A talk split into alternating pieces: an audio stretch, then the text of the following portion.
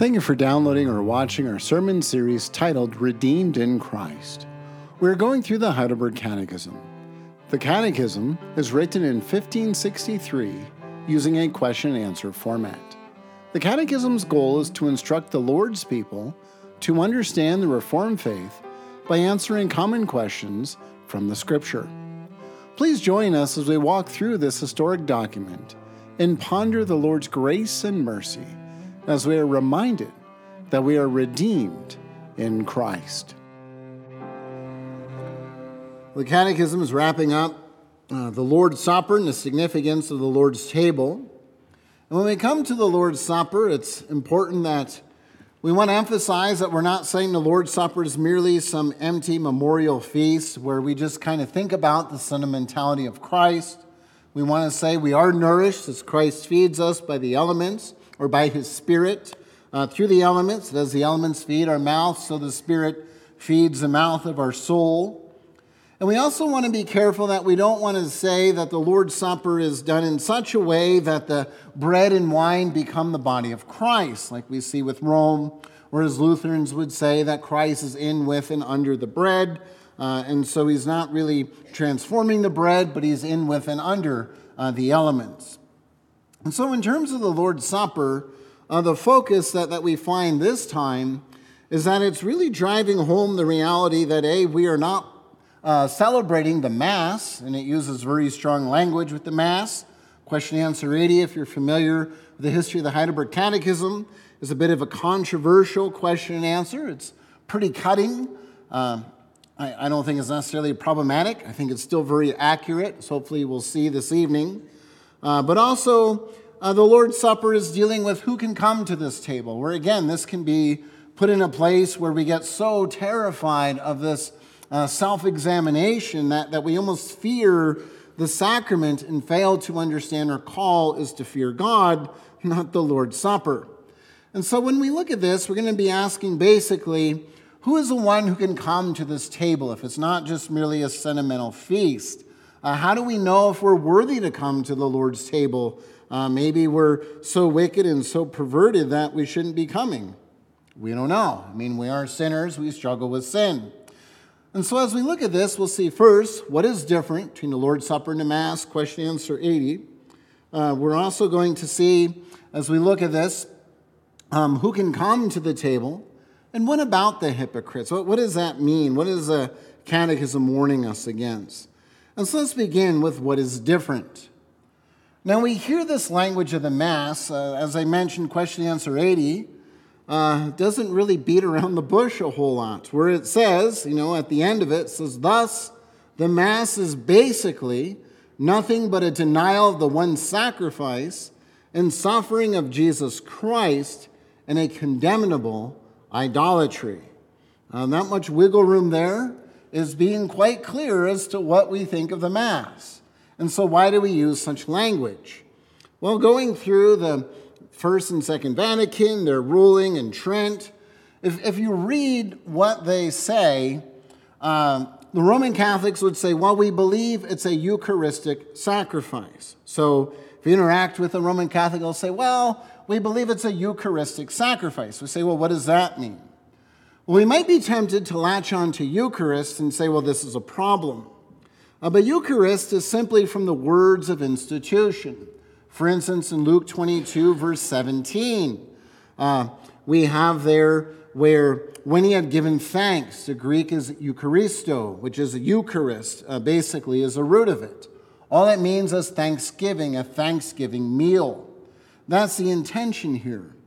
And so when Roman Catholics or Anglicans or uh, whatever tradition uses the language of, of Eucharist, that's not necessarily problematic language. It comes right from the words of institution. But where it becomes a problem is where the Roman Catholics start defining the Mass. Now, the Mass just simply means dismissal, it means sent out. Uh, it comes from Latin missa. So, this language is on the one hand, it's us being sent out. So you might hear this and say, wow, it's great. It's we're being sent out into the world. What, what a wonderful thing. But when you really drill down and, and you start reading in like the Catholic Encyclopedia and, and different sources from Roman Catholicism, it's more than just us being sent out. I mean, if that's all the Mass meant, we could talk about our worship being the Mass, right? I mean, there's nothing fundamental, fundamentally problematic about saying, well, we're sent out into the world to live out the gospel. You say, great. That's what we're called to do as Christians. But that's not what is going on in the Mass. Because what the Roman Catholics will say with this term Mass or Missa, Mass going out, is it is also Christ, when he is sacrificed, is going out and back into heaven. So when they use this language of a Eucharistic sacrifice, when they say, oh, well, maybe they're just using language that's sacramental and, and maybe we're misunderstanding them. Well, you start drilling down more into Roman Catholic theology, and as you dig down into this, they're saying, well, actually, the Mass will make sacrifice for venial sins. So, so the Mass actually has a sacrificial element. So, again, the mortal and venial sins. Venial sins basically means inconsequential. Uh, so these are, are light sins you may commit, you know, sins that aren't as severe. Mortal sins are the big ones. Uh, these are the ones that, that take a lot of work to overcome, which, again, when Roman Catholics tell me about that, they say, well, there's, there's penance, there's stuff we can do for mortal sins. Doesn't seem like they're very mortal if we can do stuff to atone for it. Uh, now, Catholics may differ as to what can be done, what's not done, and the implications of that.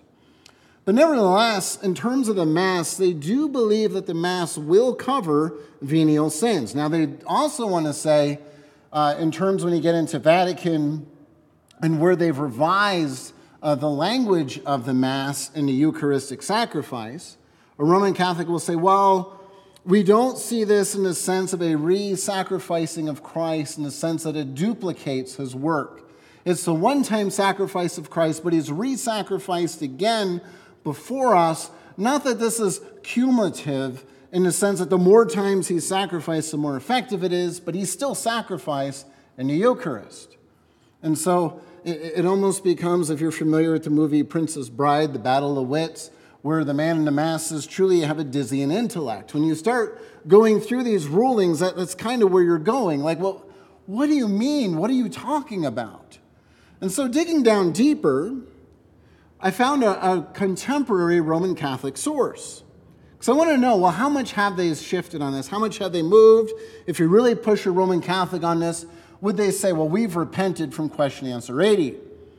So I found a resource that's actually uh, the United States Conference of Bishops. So this is contemporary, this is something they've put out recently. So this is not Trent, this is not ancient history by any means. It's, it's on their webpage, and this is their statement.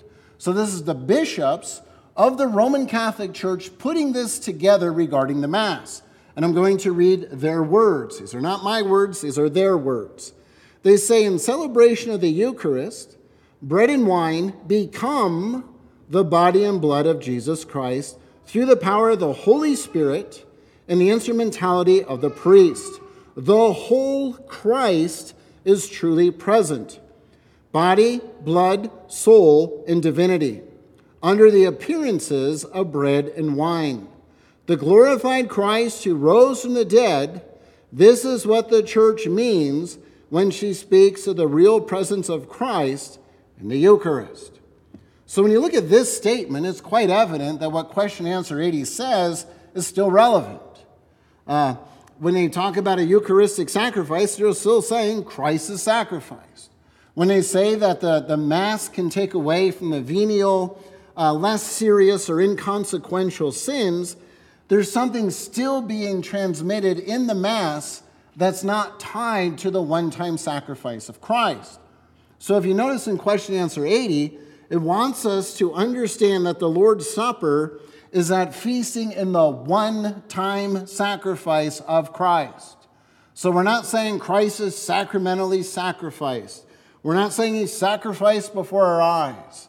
We're saying that this is a picture, a reminder, a, a, a nourishment that comes through the Spirit from the one time sacrifice of Christ. If you take nothing else from the sermon this evening, just remember that. is based on the one time sacrifice of Christ.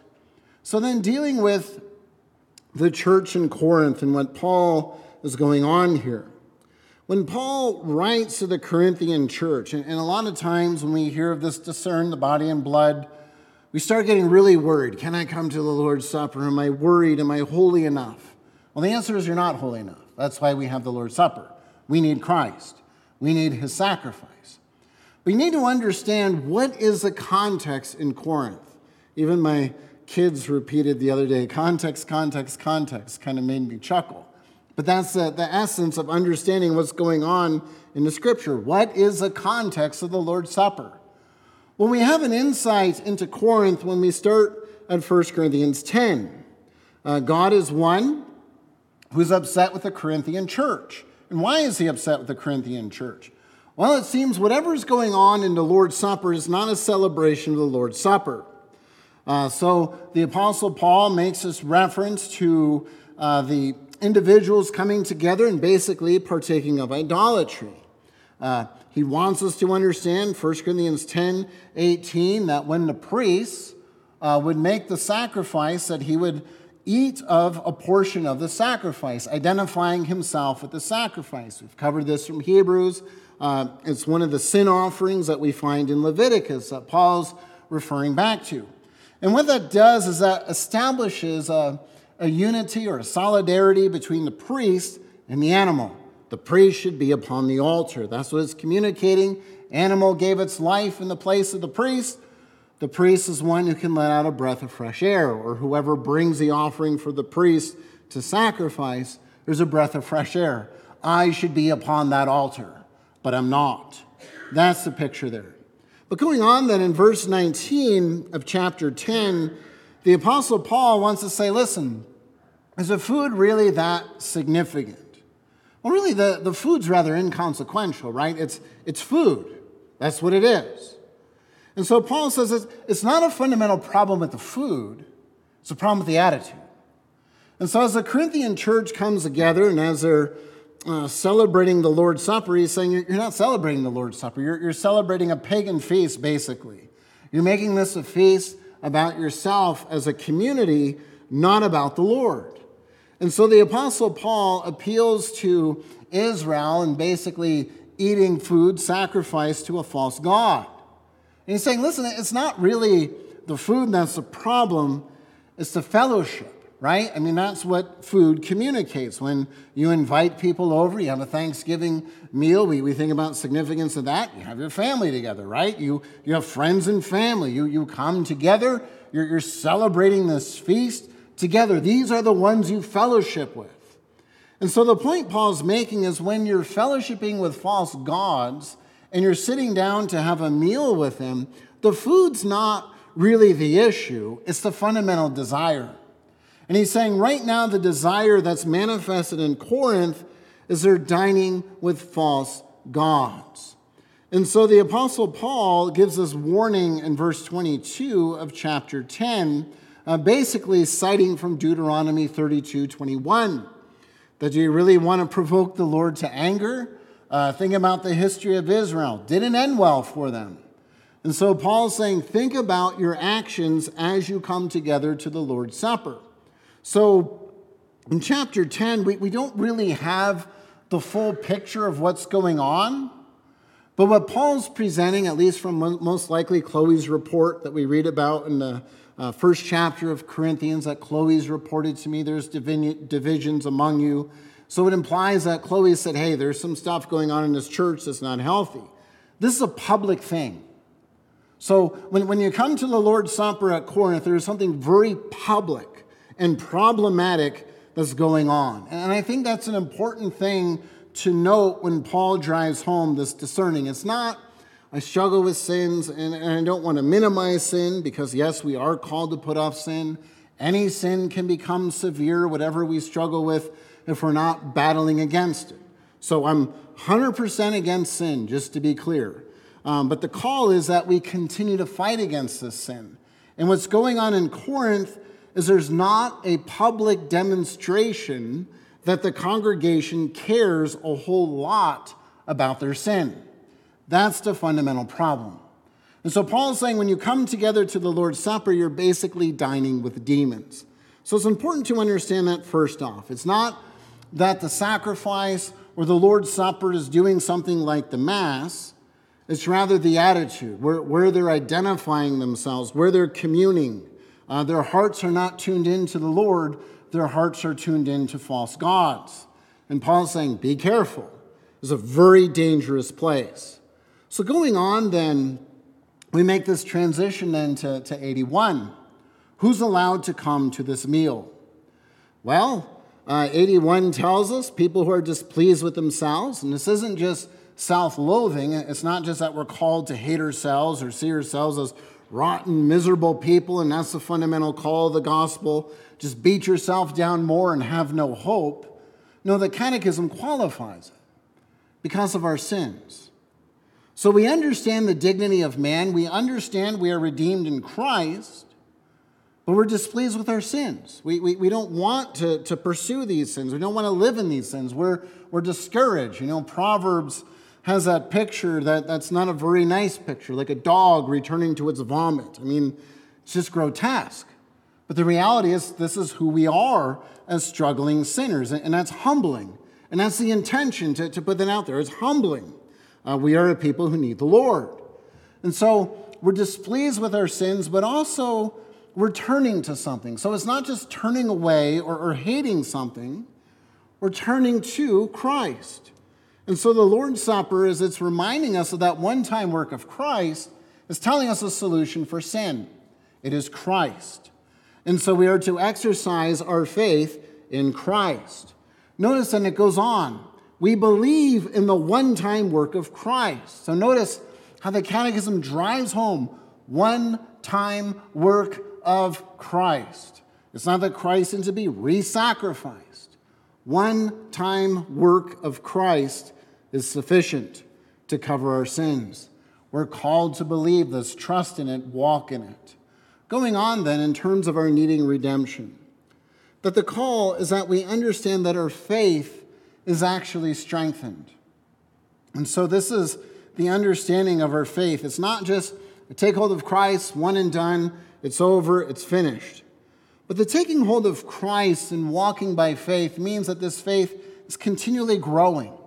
It's growing in conviction, it's growing in the assurance of Christ's work. It's, it's continually submitting to Him. I'm wanting to live more and more in Him.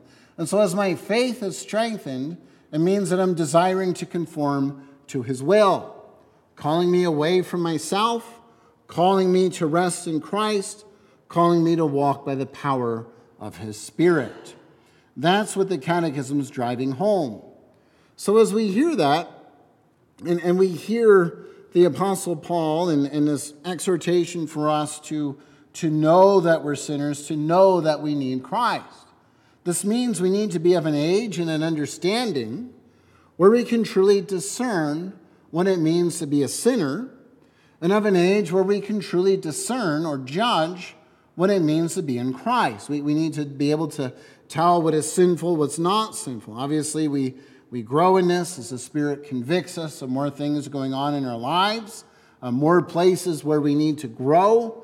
Uh, obviously, we, we grow in this. But we need to have a basic understanding of this discernment and what it means to be in Christ. So, going on then, how do we discern the truth of the supper? Well, if we look at verse 17, Paul says, I do not commend you. So, when, when Paul says, I, I do not commend you in this, he's picking up with the reality that we are those who struggle. We are those who need grace. Uh, we are those who truly are, are disappointing the Apostle Paul, is the point here. And so in, in verse 2, um, he tells us that I commend you uh, to remember me in everything and maintain the traditions even as I delivered them to you. So, in terms of conducting themselves, uh, doing well would be remembering the Apostle Paul's teaching. Going on, skipping down to verse 17, not doing well and, and receiving a rebuke from the apostle is not remembering the apostles' teaching. And so that's the contrast that Paul is doing here in terms of the church. But why is it that Paul wouldn't commend them and what are they forsaking in terms of the traditions and uh, the words that Paul has given to them? Well, in terms of not commending them, we find that there's a manifestation of these divisions, as he says in verse 18. So, this again, probably Chloe's report as we hear in the beginning. And as there's factions, he, he points out how, how horrible this is. And, and it's important to understand what's going on in the Corinthian church. I, I don't think Paul's being rhetorical, I, I don't think he's laying out a hypothetical. I think he's laying out what's honestly been reported. Uh, that there are some who go and they eat their own meal, others who do not eat their own meal. Some get drunk, others are, are not able to have anything. so, what's happening, it seems, in Corinth is you have the wealthier members of the congregation basically conducting the Lord's Supper as they would a pagan feast, or, or a, I should say, maybe a common feast, or how they would conduct a feast in their culture. And what that would look like is you would have the wealthy individual who would be seated at the table and they would it would be very clear their placement. If you go in some Eastern cultures, you can still find this sort of thing still being practiced. So the, the homeowner, the prestigious ones would sit around the table and they'd have the better portions of the meal. The people who are lesser in society, say the slaves, uh, would be those, or the servants, or whoever is not so closely tied or of the same social class as those around the table would be those who would have a meal maybe on the floor. It wouldn't be as a prestigious meal, certainly. And so, what's going on in the Corinthian church is you have wealthier people shaming or making a mockery of poorer people. And Paul's saying this is not Christ. How do we come into Christ? When we understand question answer 80, we understand question answer 81 and 82. What does it mean? It means that when we're displeased for our sin and we're taking hold of that one time sacrifice of Christ, we have an understanding that I'm not worthy to be in the church. I'm not worthy to be a recipient of the Spirit. I am not worthy to have Christ Jesus. That's what it means. There's a humiliation there where I come to the Lord as a needy one, and He has shown His grace and mercy to me, to you, to us. And He's been gracious enough to give us His Spirit so that we are those who respond to the message of the gospel in faith. And so when people say the Reformed faith is so impersonal, the Reformed faith doesn't really confer anything that's hopeful, how is that not hopeful? Is my response. How is it not hopeful that God looks upon a lowly, desperate, disgusting rebel who has done nothing but cast away who God is, slandered him, mocked him, trampled his goodness? And he says, No, here is my spirit, here is my son. You come to the heavenly banquet table. That's what the Lord's Supper is also communicating to us. We are participants in the heavenly banquet table. What a rich privilege that we are there, only because the Son has laid down his life. And so when Paul is going against his church, he's saying, Do you understand the gospel? Do you understand what, what happened and what transpired and how unworthy you are to be in the presence of God? This isn't a privilege for God. You think it's a privilege for Christ to lay down his life and die on a cross to redeem a bunch of sinners? That was by grace. It was by his consciousness, by his mercy, this has happened. And so Paul's saying when you come together for the Lord's Supper, this isn't a celebration of your elitism. It's not a celebration of who you are or who you think you are. It's an understanding that we're coming before the Lord and called into his presence by his grace and his mercy as his redeemed. And so the thing we have to understand that what's going on in Corinth is a very public, visible problem in the celebration of the Lord's Supper. This isn't some undercurrent thing that if you're in this church for, you know, a number of months or years, you may kind of understand what's going on. This is something you walk in as a visitor, you go, "Whoa, this isn't right." That's the intention here. Now, when Paul says, Don't you have a house to eat Or don't you have a house to drink in? Paul's not saying, well, just get drunk at home and that's okay. Or just engage in gluttony at home, that's okay. That's not Paul's point. His point is, do you not understand there's a way you can conduct yourself outside the church and there's a way you conduct yourself in the church? It's not that Paul's saying just get drunk at home. Paul's saying, listen, we have to consciously conduct ourselves in terms of Christ. We don't take these pagan ideas and bring them into the church, and we need to war against them in our own personal life. So that's the problem, what's going on here. There's a visible, public, obvious division, elitism, entitlement that's going on among some members in the church. And, and Paul's saying this is problematic. Now, going on here, when Paul goes on and, and he talks about the nature of who we are, we go on in verse 23 where Paul now goes on and goes back to the Lord's Supper. So, chapter 10, 14 through 22, he's dealing with the Lord's Supper. Here, he's making these references back to the words of institution.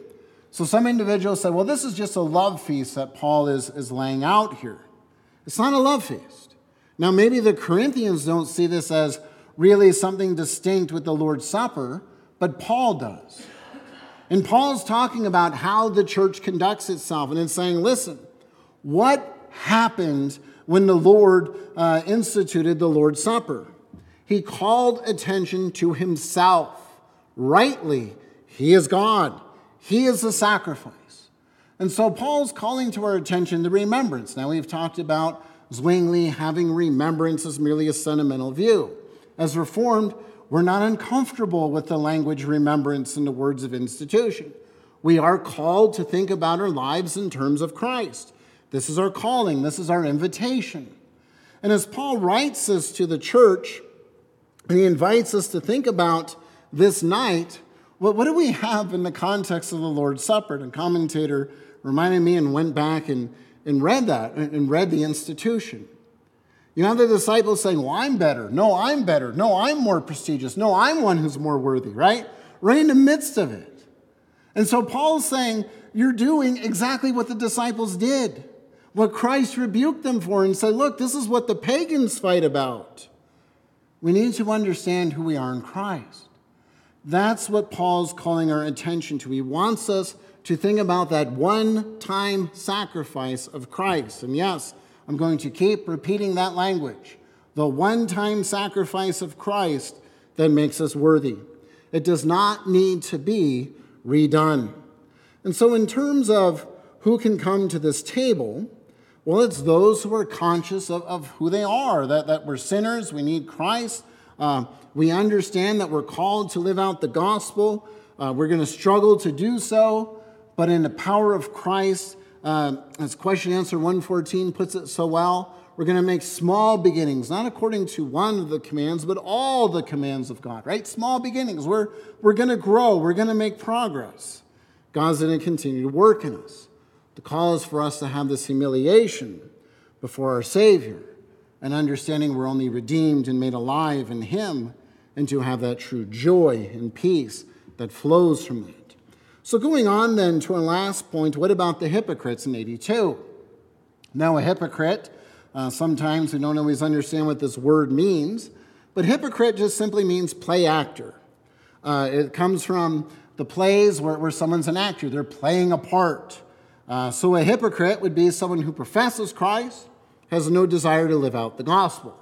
Uh, so, it's merely just a, a formal uh, thing that's going on in the person's life.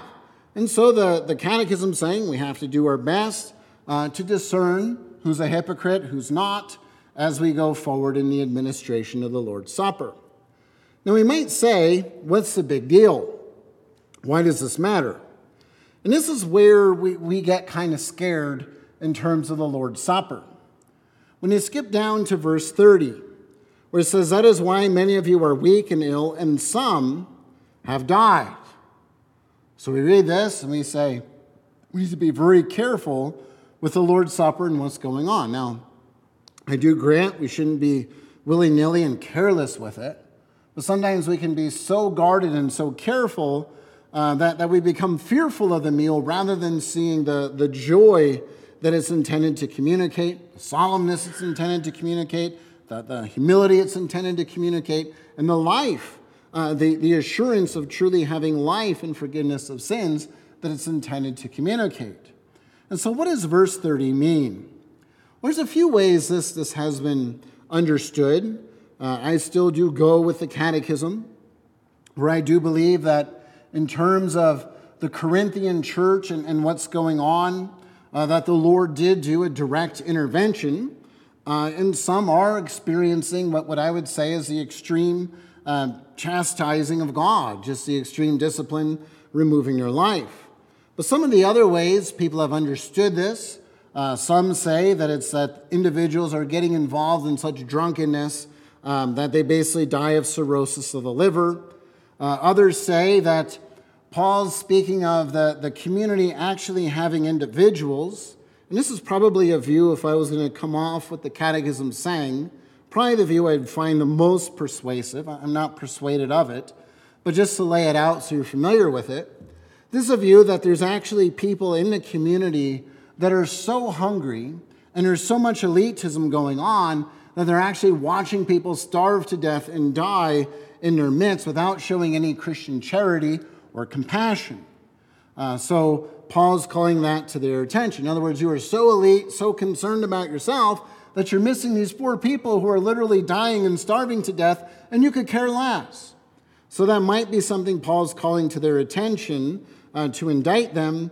But I think when you go on in verses 31, 32, in terms of uh, this judging and not being condemned, uh, that the Apostle Paul is speaking more of a personal intervention of God.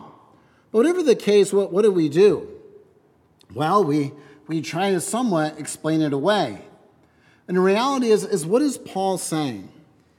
Paul says we need to discern the body and blood of Christ. Now, Roman Catholic will turn you and say, yes, this is why we need to discern the Eucharistic sacrifice. But, he's, but again, Paul is using sacramental language. He's not saying we need to walk up to the bread, walk up to the wine, and discern whether it's truly the body of Christ or the, the wine's the blood of Christ, and whether the priests really transform them into Christ. That's not Paul's point. Paul's point is we need to discern the gospel. We need to ask ourselves, what does it mean to live out the gospel of Christ as his redeemed? So, in terms of this, when we look at this, uh, we think again of that metonymy that we've spoken of. Remember, using one thing in the place of the other. So when we're discerning the body and blood of Christ, we're discerning Christ. So, what does this mean? Well, examining, verse 28, uh, when a person is called to examine himself, is used in the context of testing the quality of a metal. So, this is basically testing the quality of our faith. What is my faith grounded in? Is my faith grounded in Christ? Do I trust in something else? Am I grounded in my Lord and Savior, right? So, this is where, where we're starting at a very uh, introductory level of, of the self examination, if you will. Now, verse 29, he goes on that we are to discern the body that he eats, right? So, this discerning is getting us to a place where we're actually making a value judgment. Uh, that's what discernment means. You're, you're, you're valuing and making a judgment between right and wrong. So, this is where you're starting to look within yourself and say, you know what? This isn't consistent with the gospel. This isn't consistent with the gospel. This really isn't living out what, what God would have me live out. I, I really need to put this to death. And I, I need to have wisdom in this. Going on in terms of discerning again, verse 31, where he says, If we have discerned ourselves, God is one who had not brought his judgment against us. So again, we, we hear this and we say, well, well, how much introspection can I do? How do I know if I'm worthy? Can I really come to the Lord's Supper? Well, I think the answer to this is that we have to look to the object of the sacrament. That's the first thing we need to do. And this is a real, I guess, concern when, when I interact with Roman Catholics. They're trusting in the sacrament, they're looking to the sacrament for life. This is what Hebrews is rebuking Israel. Stop looking to those sacrifices for life. They're pointing to Christ. And that's what the Lord's Supper is fundamentally pointing to. It's a call for us to bow our knee to Christ. and understanding we come to the table because of what Christ has done. And we need to look at the context of Corinthians and, and Corinth. They're not doing this. They're making this meal a, a, meal of elitism and celebration of their cultural significance rather than understanding, no, we are all gathered together into one Christ. That's what we find in the context. And so Paul's saying to the Corinthian church, go back to the basics of the gospel. Go back to the basics and ask yourself, what do I believe in? My significance, who I am, my works, or am I believing in Christ? Is that where my faith is reaching into? And then, am I desiring to conform to Christ? Do I really want to, in my heart of hearts, put to death the things within me that are contrary to Christ? And hopefully we say yes. And of course, we say, man, I, I struggle. That's why we come to the Lord's table, isn't it? This is why we turn to Christ again. That's what the supper is communicating to us. The people in Corinth are not doing this. And the very fact that I find it somewhat persuasive, and again, I'm not going with that view, but somewhat persuasive, there may be people in the congregation starving to death, and Paul's using that as an indictment against them. That, that, that becomes something that may be possible. Now, listen, you, you are so self absorbed, you are so focused on yourself, you're not even seeing those around you in the midst of your congregation who are suffering. But it's a reminder that our Lord is real. That's fundamentally what we need to see. Our Lord is real. His sacrifice accomplished something. And so when, when we look at this and we go back just very briefly, you say, well, then why don't little children come to the table? Where this again is something else that's popped up with discussions of federal vision and, and other things. Well, with our catechism and what our synod has even ruled in looking at our catechisms when this was brought uh, to a synod several years ago, the first and foremost, we need to be of an age where we discern ourselves. We, we need to be of an age where we understand who Christ is, my need for Christ, and my call to put to death the things contrary uh, to what is not the Christian walk, right? I, I need to have a basic understanding. I need Christ, I'm a sinner, and these are specific sins within me. I don't need to broadcast these publicly necessarily, but I need to bring these before my Lord and certainly desire to grow beyond it, right? I mean, that's, that's the call. And so this is a thing where when somebody comes to the table, we said, hey, they need to be at a place where they can, can discern this. The other thing, when people say, well, the Lord's Supper is a Passover meal, not according to the Apostle Paul. Because the Apostle Paul in chapter 10 has already made that allusion back to the sacrificial system. Not everyone in Israel ate of the sacrifices, the priests ate of the sacrifices. Sometimes you would have families eating of the thanksgiving offerings where they would bring it to the priest and eat it in the presence of God, but not the whole community. So you got to understand that as well. There is an overlap to Passover, certainly. There's a theology of a greater exodus, but there's also a theology to the altar and that understanding that it's a bigger picture. And so, in, in terms of this, it's really just an understanding when we come to the Lord's table, we need to discern who Christ is. So, yeah, there, there is a call for introspection, there, there's no doubt. But it's not such a morbid introspection that we put ourselves in a tailspin in the Christian life. So we have no hope, we have no assurance, we have no desire to turn into Christ. That's contrary to what this meal communicates. We join together because of that one time sacrifice of Christ. I do not make myself worthy. You do not make yourself worthy. It is Christ who has made us worthy. And as we come together for this meal, we are partaking, participants of the one time sacrifice of Christ, nourished in the power of the Spirit, tasting the blessings of the heavenly blanket. So, so yes, there's there's a solemnness, there's a humiliation, but there's also the exaltation. We are coming to the Lord's table, to the heavenly banquet, enjoying the feast of the Lamb. And you think about that picture in Revelation. When we, we say, well, what about this sacramental experience? How do we know if we come to the Lord's table? Think about that picture in Revelation Christ serving his church I mean, what a thing. There we are in heaven purely by the merits of Christ.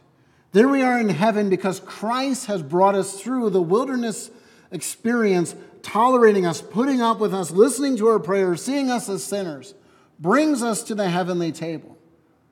And he serves his people.